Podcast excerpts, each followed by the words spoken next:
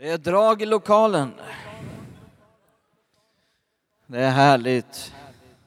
Vi är så tacksamma för vår afrikanska kör. Underbart. Om du har din bibel med dig så får du gärna ta fram den. Vi ska läsa ett Guds ord tillsammans ifrån psalm 23.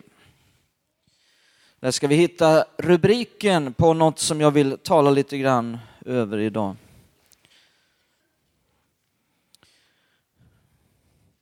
Linda, är du här? Linda Andreasson.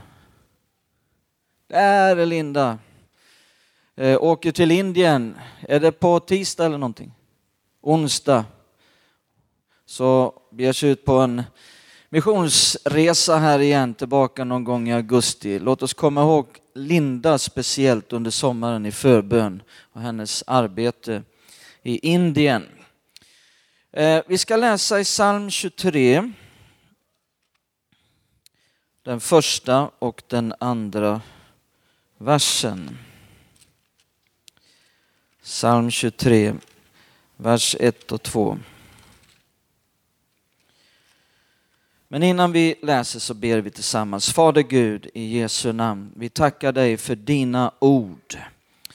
Du talade i mörkret var det ljus och det blev ljus. Jesus, du sa tig var stilla till det oroliga, till sjön, till vågorna och det blev spegelblank sjö i nästa sekund.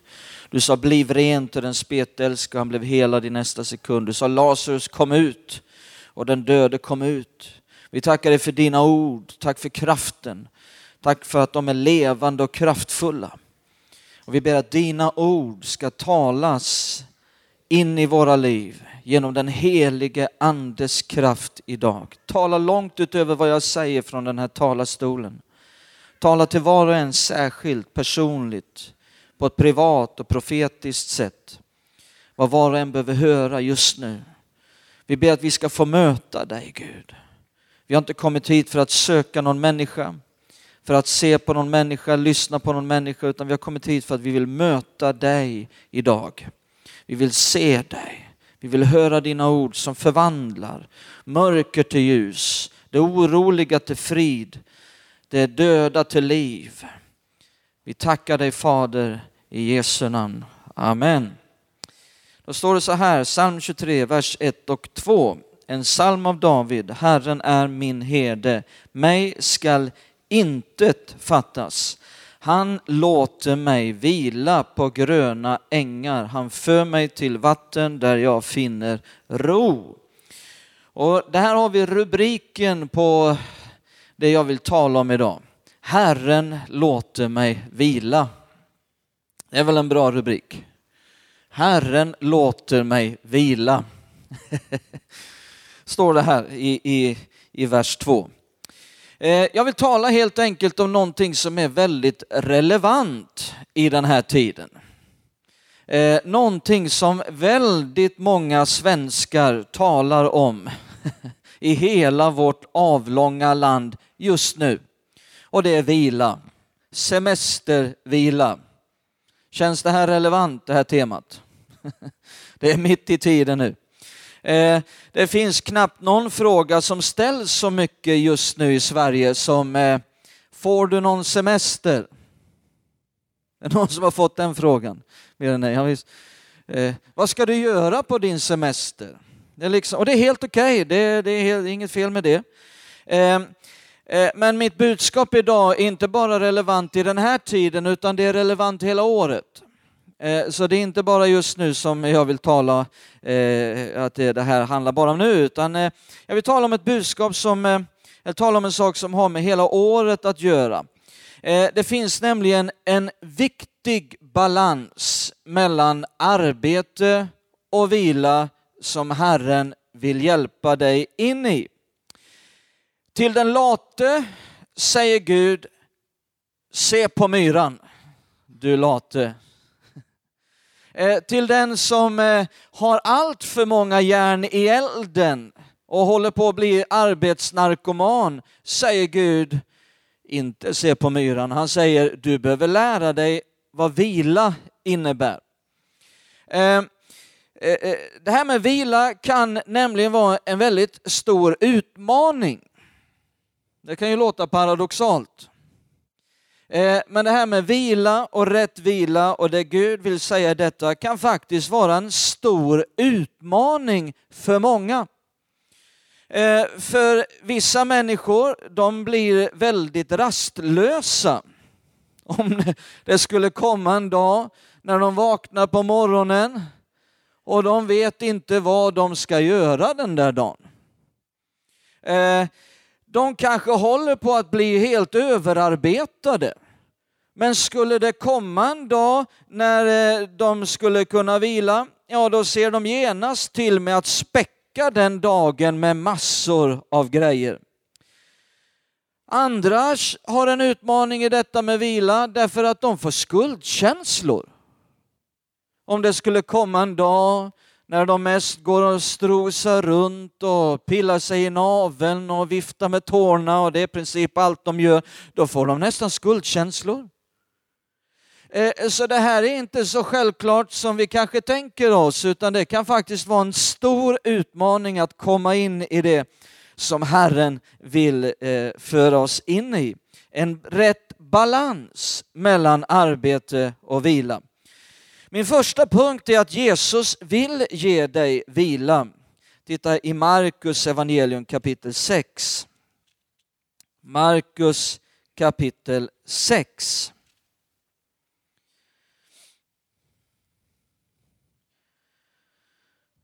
Så ska vi läsa vers 30.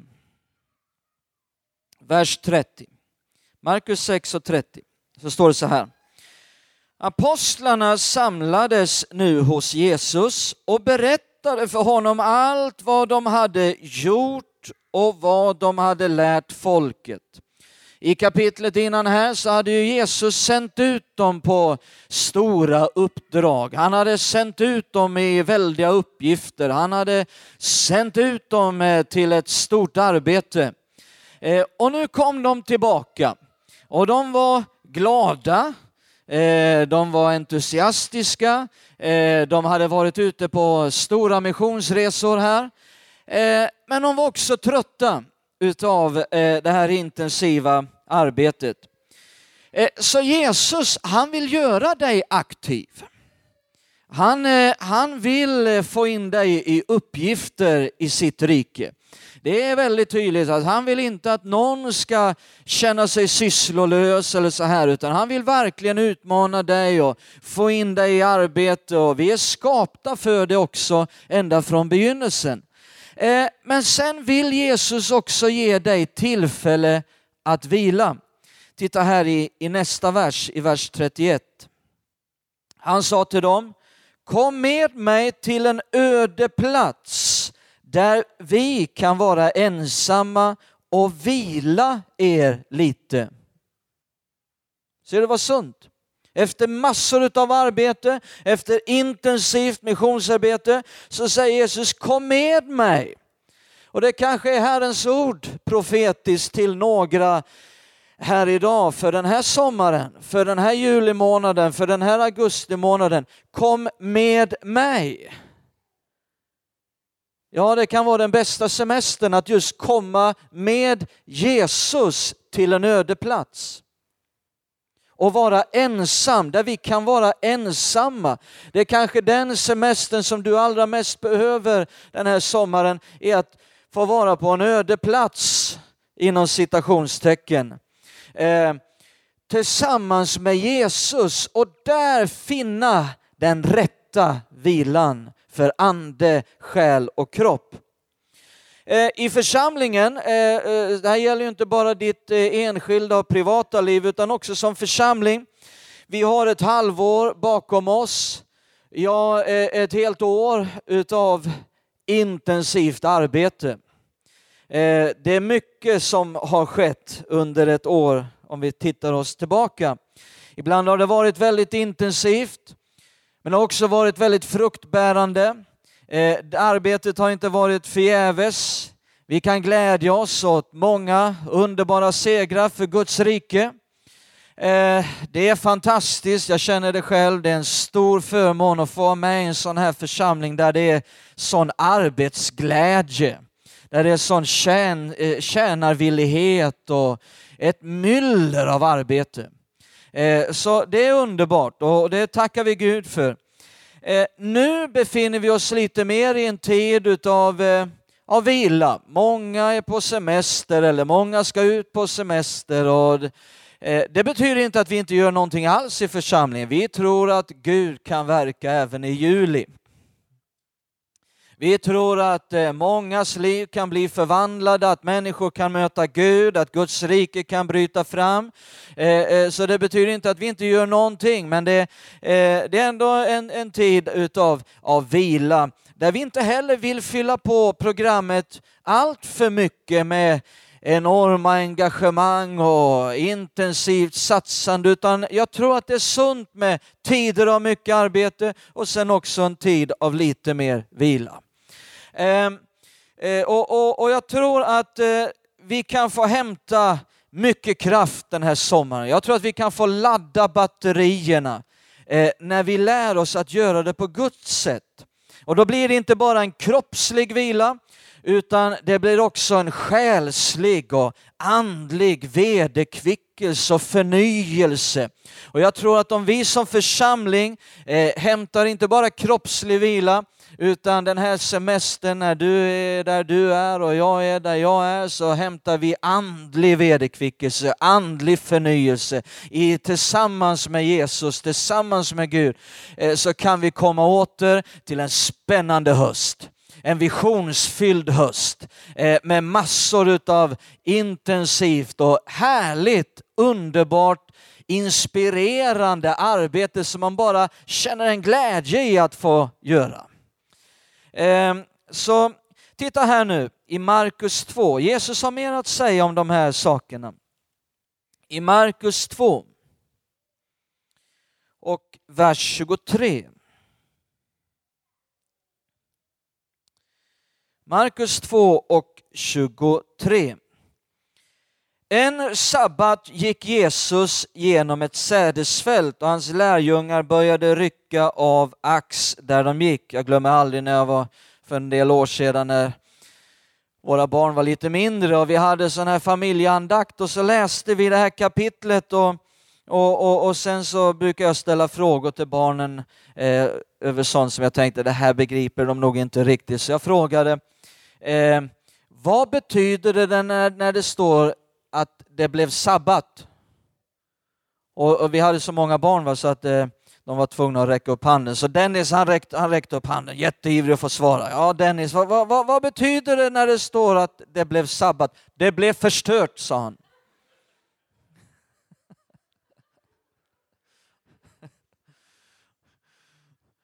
Så och, och, precis som ni gjorde nu så vi, vi, vi, vi garvade i fem minuter och då blev Dennis riktigt arg också.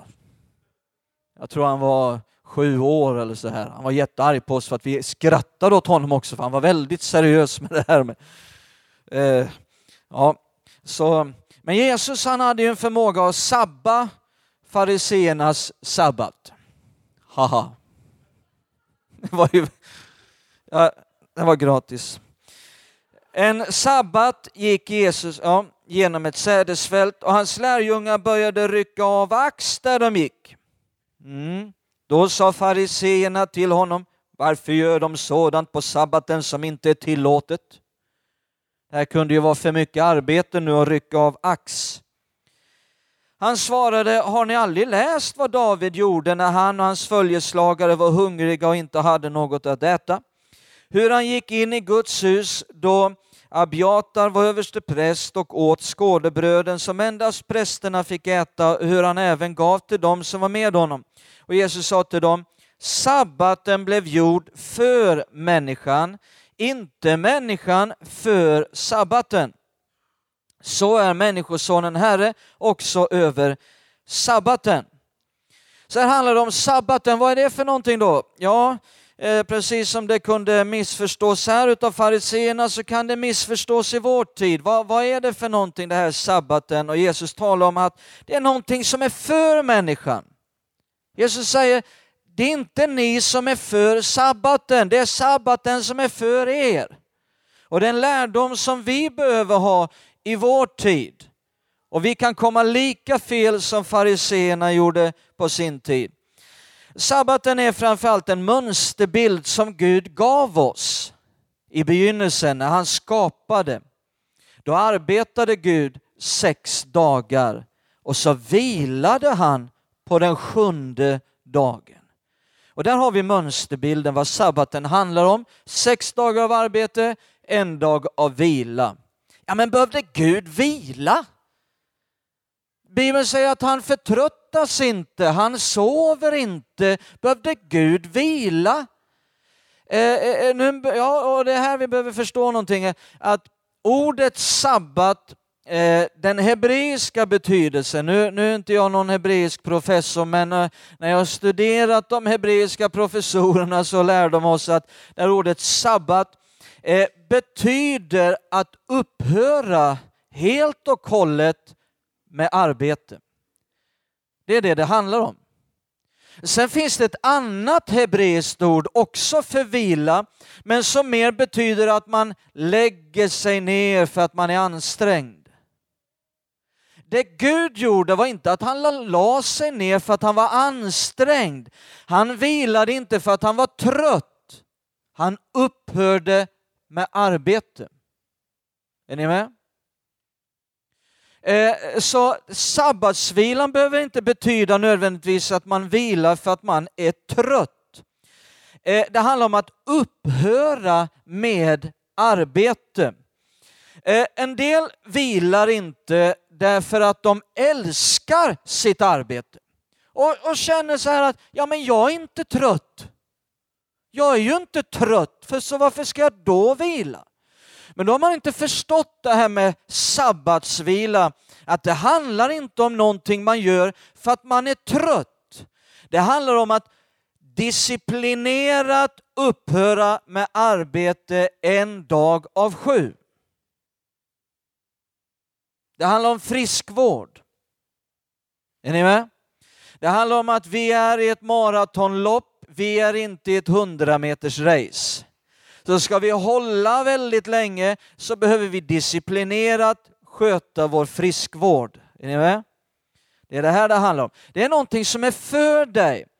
Eh, inte någonting som liksom ska akutinsättas när du är helt slutkörd, utan det är det som sabbatsvilan handlar om eh, att helt enkelt upphöra med det som är den huvudsakliga sysselsättningen i ditt liv. Att upphöra med det som huvudsakligen är ditt arbete. Eh, sen på samma sätt som fariseerna var väldigt lagiska omkring det här och missförstod det här, eh, så kan människor även i vår tid bli lagiska och komma lika fel som fariseerna. En del de frågar sig mer vilken dag som är rätt. Är det lördagen som är sabbaten? Eller är det söndagen som är sabbaten? Eller börjar den redan på fredag kväll? Vilken dag är den rätta dagen för sabbat? Ni har fel dag för sabbat. Fy på er! Alltså då har man helt missat poängen. Då är man inne på det här som Jesus säger, eh, att människan är gjord för sabbaten. Men så är det inte. Jesus sa att nej, tvärtom. Det är sabbaten som är för dig. Eh, så vilken dag, det är inte det som är det viktiga. Det viktiga är att du upphör med arbete en dag av sju. Är du med?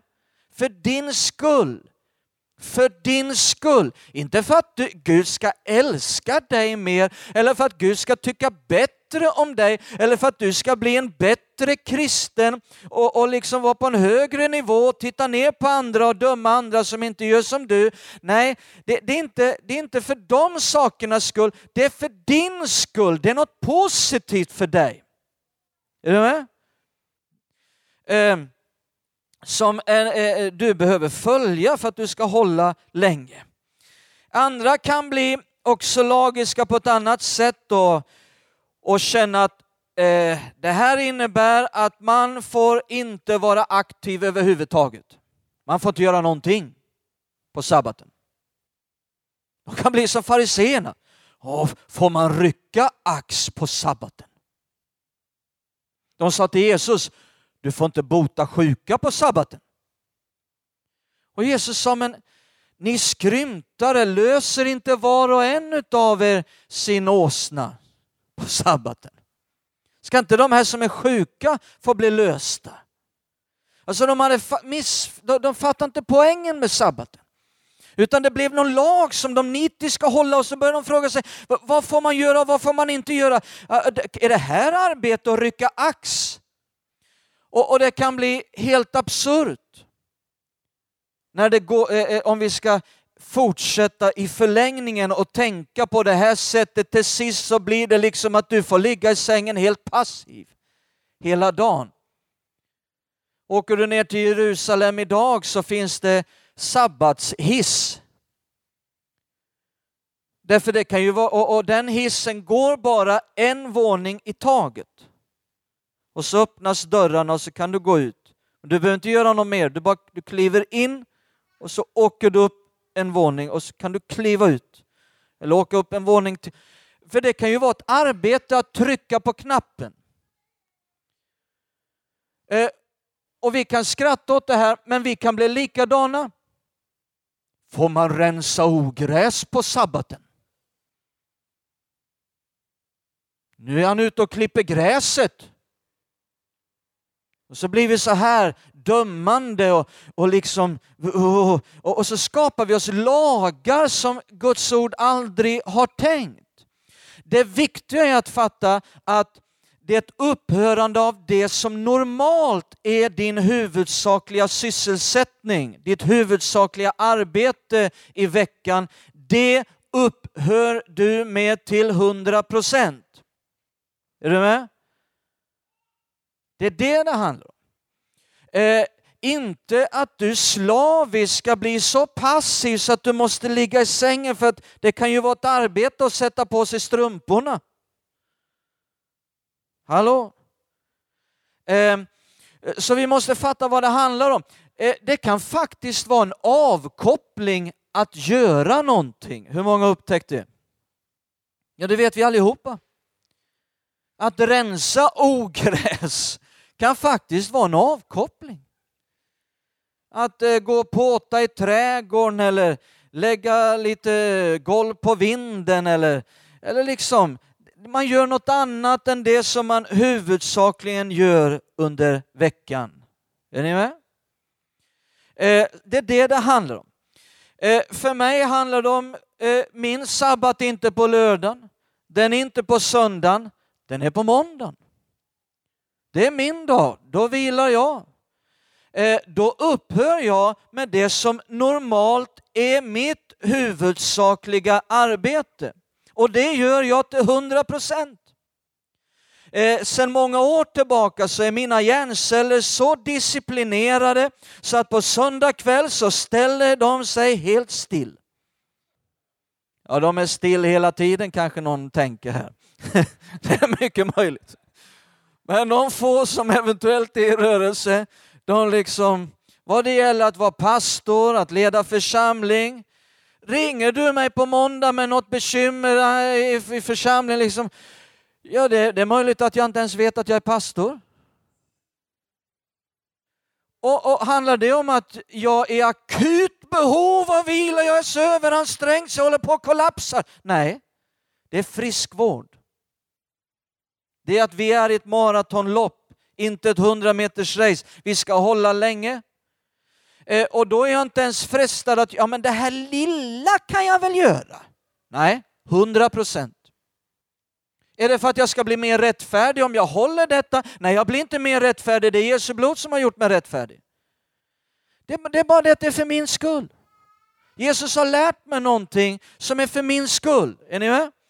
Eh, och, och, och då på tisdag morgon, då bara längtar jag efter för arbeta.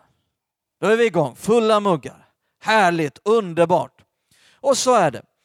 Eh, jag har mött många pastorer som Jag har försökt att prata med om de här sakerna. Nästan vädjat till, ja det finns en, några enstaka, så jag till och med har, har vädjat till dem längs de här linjerna. Därför att när deras lediga dag kommer så kanske de kroppsligt sett vilar, men deras sinne rusar i 200 knyck. De jobbar med sin hjärna och känner ingen vila. Eh, är de tillsammans med sin familj så vet hela familjen att de, han kanske är närvarande med kroppen men hans hjärna är någon annanstans. Jesus vill hjälpa dig in i en vila där du vilar inte bara kroppsligen utan din hjärna är i vila. Jag säger till och med när jag går på semester, ring mig inte.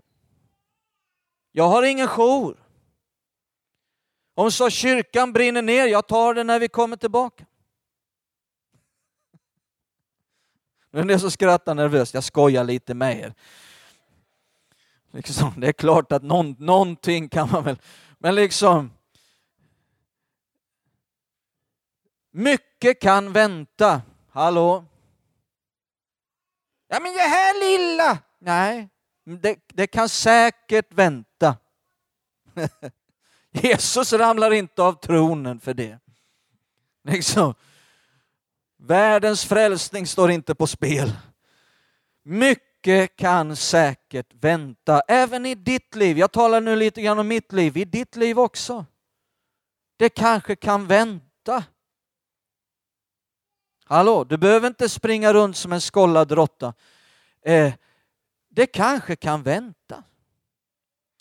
Eh, Jesus vill hjälpa oss in i någonting som Gud har satt en mönsterbild för i begynnelsen. Ett upphörande utav arbete till 100 procent för din skull. Eh, och, och pastorer som jag suttit så här och vädjat till bara några enstaka år senare så har de varit utbrända, kört in skallen i väggen och inte orkat längre. Deras kropp har varit helt slutkörd och familjer börjar braka ihop och de klarar inte av någonting längre just för att man inte fattade poängen med sabbaten. En dags vila, upphörande utav det som normalt är ditt arbete. Sen vad du kommer fram till i ditt eget privata liv att du vill göra om du vill rensa ogräs eller klippa gräs eller tvätta bilen eller vad det nu kan vara. Vad du kommer fram till för övertygelse om din sabbat, det är fine. Guds ord ger oss det utrymmet. Hallå? Eh, att vi kan komma fram till lite olika grejer. Och känn dig fri om du vill eh, komma fram till någonting angående ditt liv, att det där vill inte du göra på vilodagen och så vidare. Men skapa inga lagar som du sen ska klämma på alla andra. Är ni med? Utan vad det handlar om är ett upphörande utav det som normalt är ditt arbete. Eh, punkt nummer tre här. Jag vill tala om någonting som kan göra det svårt. Jag sa från början att det kan vara en utmaning att komma in i den här vilan som Herren vill ge dig. En anledning är att man blir så bunden av tidsmässiga åtaganden. Eh, man är helt enkelt inte längre fri att göra vad man vill med sin tid. Det är precis som med pengar. Man brukar säga att tid är pengar. Och det finns en väldig sanning i det. Eh, med pengar är det likadant, att man kan bli väldigt upp bunden ekonomiskt i mängder med olika ekonomiska åtaganden som han har försatt sig i. Det kan vara skulder, kreditkortsskulder och så vidare. Man har viftat med kreditkortet för mycket och sen när lönen kommer eh, så ska det ut i 50 riktningar och man är inte längre fri för alla pengar är uppbundna vart de ska så fort lönen kommer. Eh, och på samma sätt kan det bli med tiden, att man binder upp sin tid i så många olika saker så de 80-90 000 sekunder, tror jag det är, man får varje dygn, är redan uppbundna. Man, har, man är inte fri att göra längre med sin tid vad man vill. Och då vill Jesus hjälpa dig. Han vill föra dig in i en tillvaro där du är lite friare att göra med din tid vad du vill. Du kanske behöver börja omprioritera innan du kör huvudet i väggen. Tid är pengar. Eh, tid är faktiskt en valuta. Jag brukar kalla det för den himmelska valutan. Tid är en, som en valuta. Tid är en himmelsk valuta. Eh, det vill säga, det du vill ha i ditt liv kommer att kosta tid. Hallå? Inte i första hand pengar. En del tror att det du vill ha i ditt liv kommer i första hand att kosta pengar. Nej, det kommer i första hand att kosta tid. Om du vill ha ett bra äktenskap så kommer det inte att kosta i första hand pengar, det kommer att kosta tid. Sen kan det kosta lite pengar också, man måste ju skicka till frun lite shoppingpengar. Så här. Annars blir det inget bra äktenskap. Men jag menar i första hand, i första hand så kommer det att kosta tid. Eh, vill du ha bra relation med barnen så kommer det att kosta tid. Vill du bli en bra tennisspelare så kommer det inte i första hand att kosta pengar, det kommer att kosta tid. Vill du bli en bra musiker så kommer det att kosta tid i första hand. Och likadant om du vill ha ett starkt andligt liv med Gud så kommer det att kosta pengar. Nej, det är som Kalle Öst sjöng, det kostar inga pengar. Du får åka på Guds nåd. Halleluja. Men det kommer att kosta tid. Det kommer att kosta tid. Du kan investera din tid. Men precis som med ekonomi och med pengar eh, så kan man bli så uppbunden i ekonomiska åtaganden att man kan inte prioritera Gud tionde, ekonomiska gåvor till Guds rike. Det går inte att prioritera längre för att man har blivit så uppbunden ekonomiskt. Och på samma sätt kan du bli så tidsmässigt uppbunden så du kan inte prioritera Gud tidsmässigt längre. Och vad behöver man då göra? Omprioritera. Omprioritera. Jag säger inte att andra saker inte är viktiga, både ekonomiskt och tidsmässigt. Men Gud behöver vara först. Både i ekonomi och tid. Hallå? Men man kan bli så uppbunden att det finns ingen tid längre och då behöver man bli villig till mycket drastiska åtgärder för att få det här rätt. För vems skull? För din skull för sin egen skull. Sabbaten är för människan. Sabba inte sabbaten, den är för dig. Eh, titta här nu i Matteus 11 så ska vi ta den sista punkten. Matteus 11, här kommer en viktig sanning. Matteus 11 och 28. Matteus 11, 28. Jesus säger så här, eh, kom till mig alla ni som arbetar och bär på tunga bördor så skall jag ge er, vadå? Vila. Ta på er mitt ok och lär av mig. Ty jag är mild och ödmjuk i hjärtat. Då ska ni finna ro för era, vadå? Själar. Kan alla säga själar? Den själsliga vilan. Ty mitt ok är milt och min börda är lätt. Min börda är lätt. Hallå? Jesus sa min börda är lätt. Jag sa till någon en gång som sa, who said it was gonna be easy? Jag, jag, jag sa Jesus.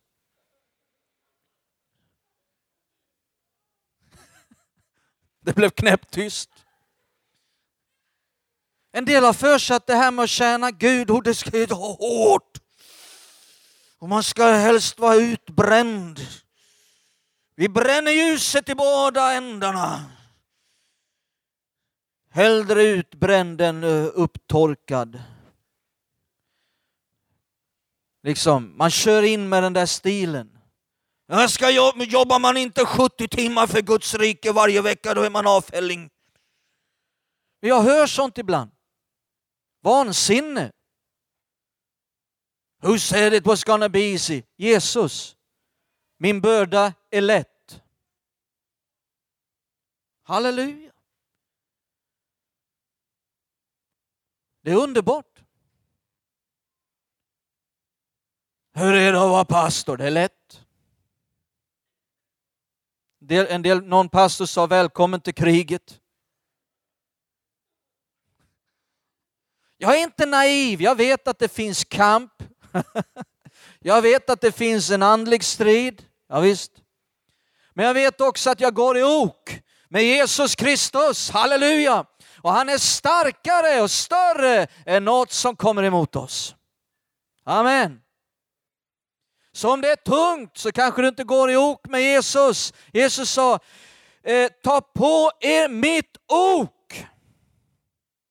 Och en pastor lärde mig när jag var nyfrälst att det där oket på den tiden, det var att eh, det yngre dragdjuret gick i ok tillsammans med ett mycket mer erfaret och starkare dragdjur.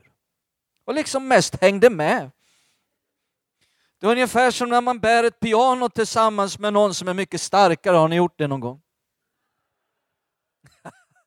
Man är med och flyttar, massa glada flyttgubbar och så är det ett piano som ska upp på tredje våningen upp för massa trappor och så kommer en stor bjässe där och, och liksom lyfter 150 kilo i bänkpress och ser ut ungefär som jag.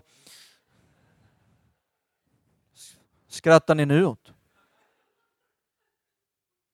Ja, i alla fall. Men då har man ju haft den här erfarenheten att när det är en sån där kille på andra sidan pianot, liksom, då bara låtsas man bära.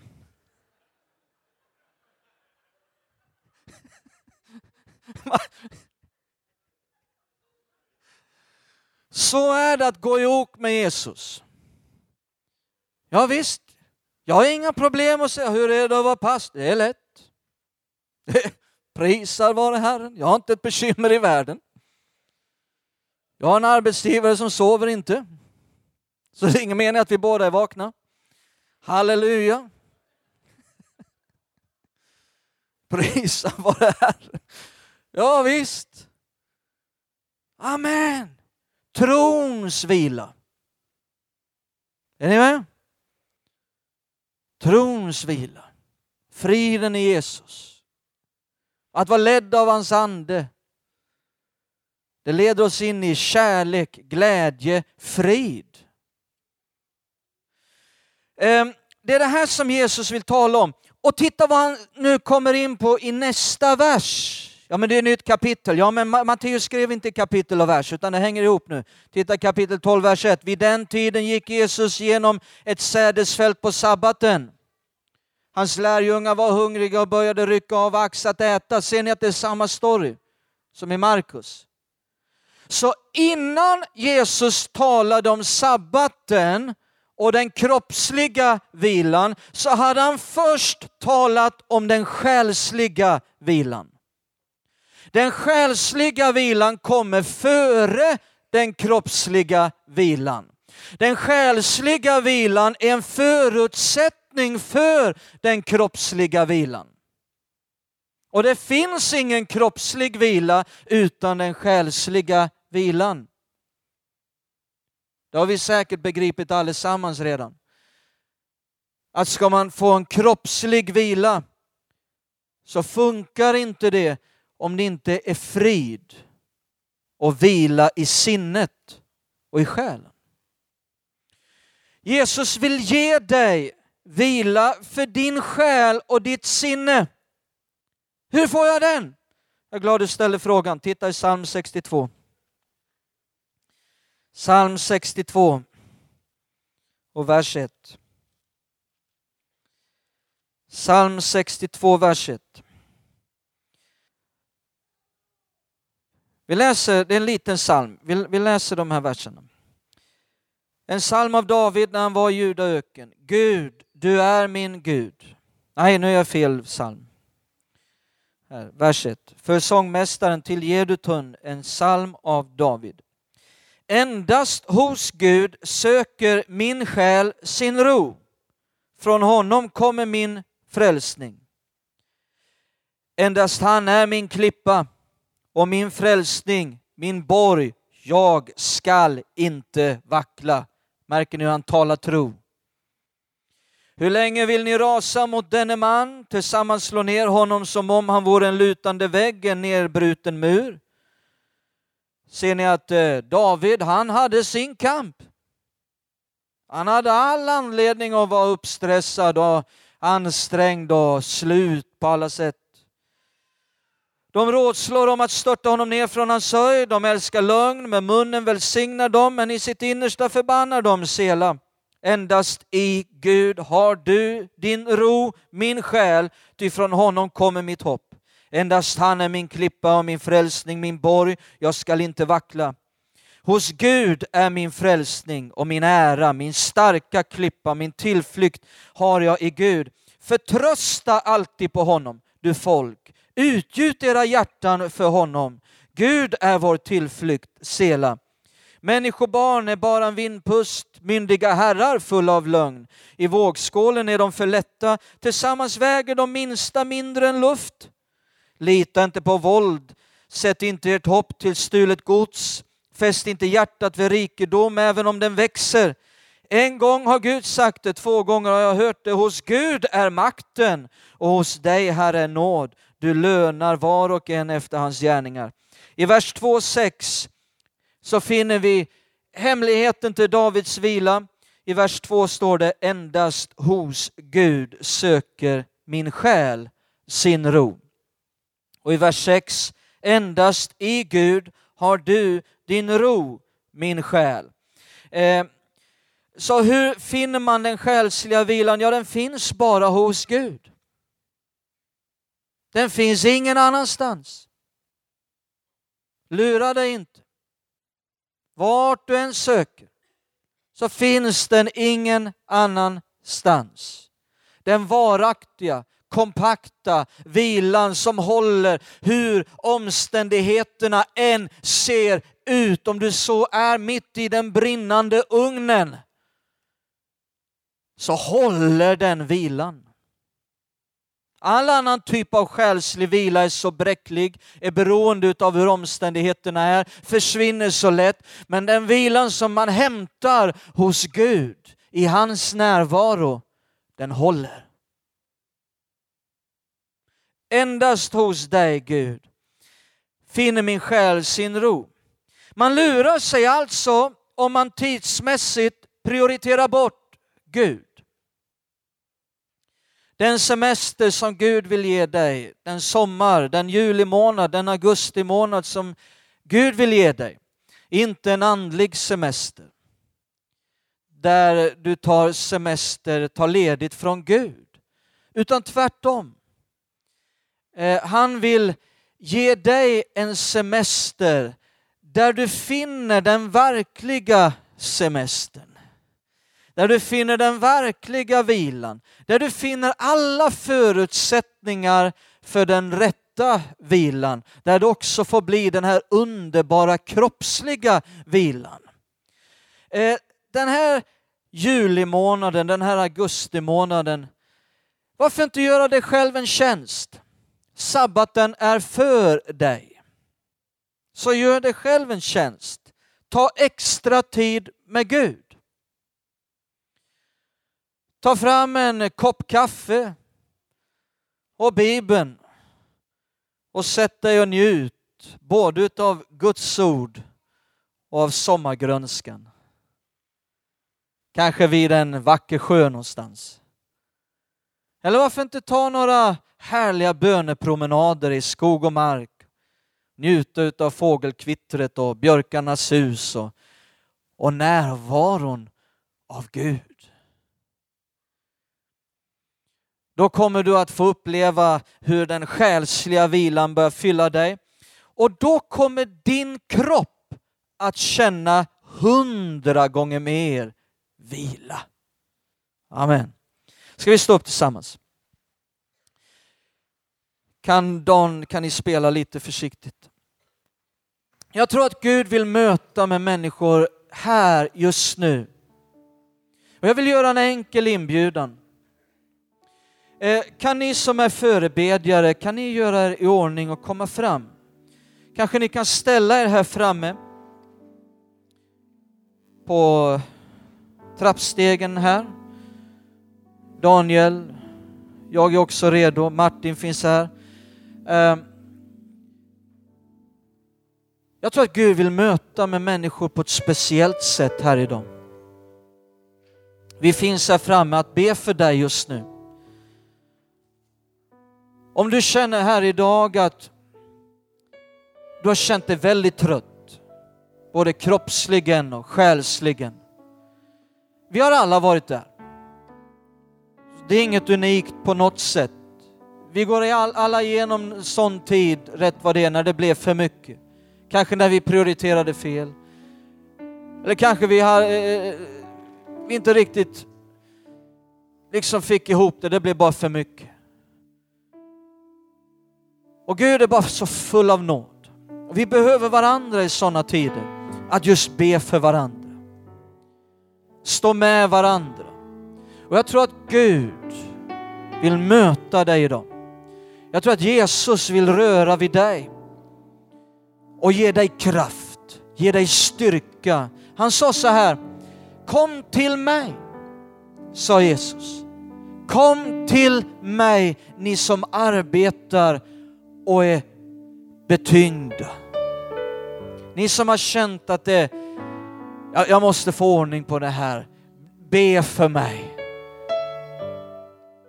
Kanske du har kommit hit idag och bara känt, jag, jag känner mig för trött, själsligen, kroppsligen.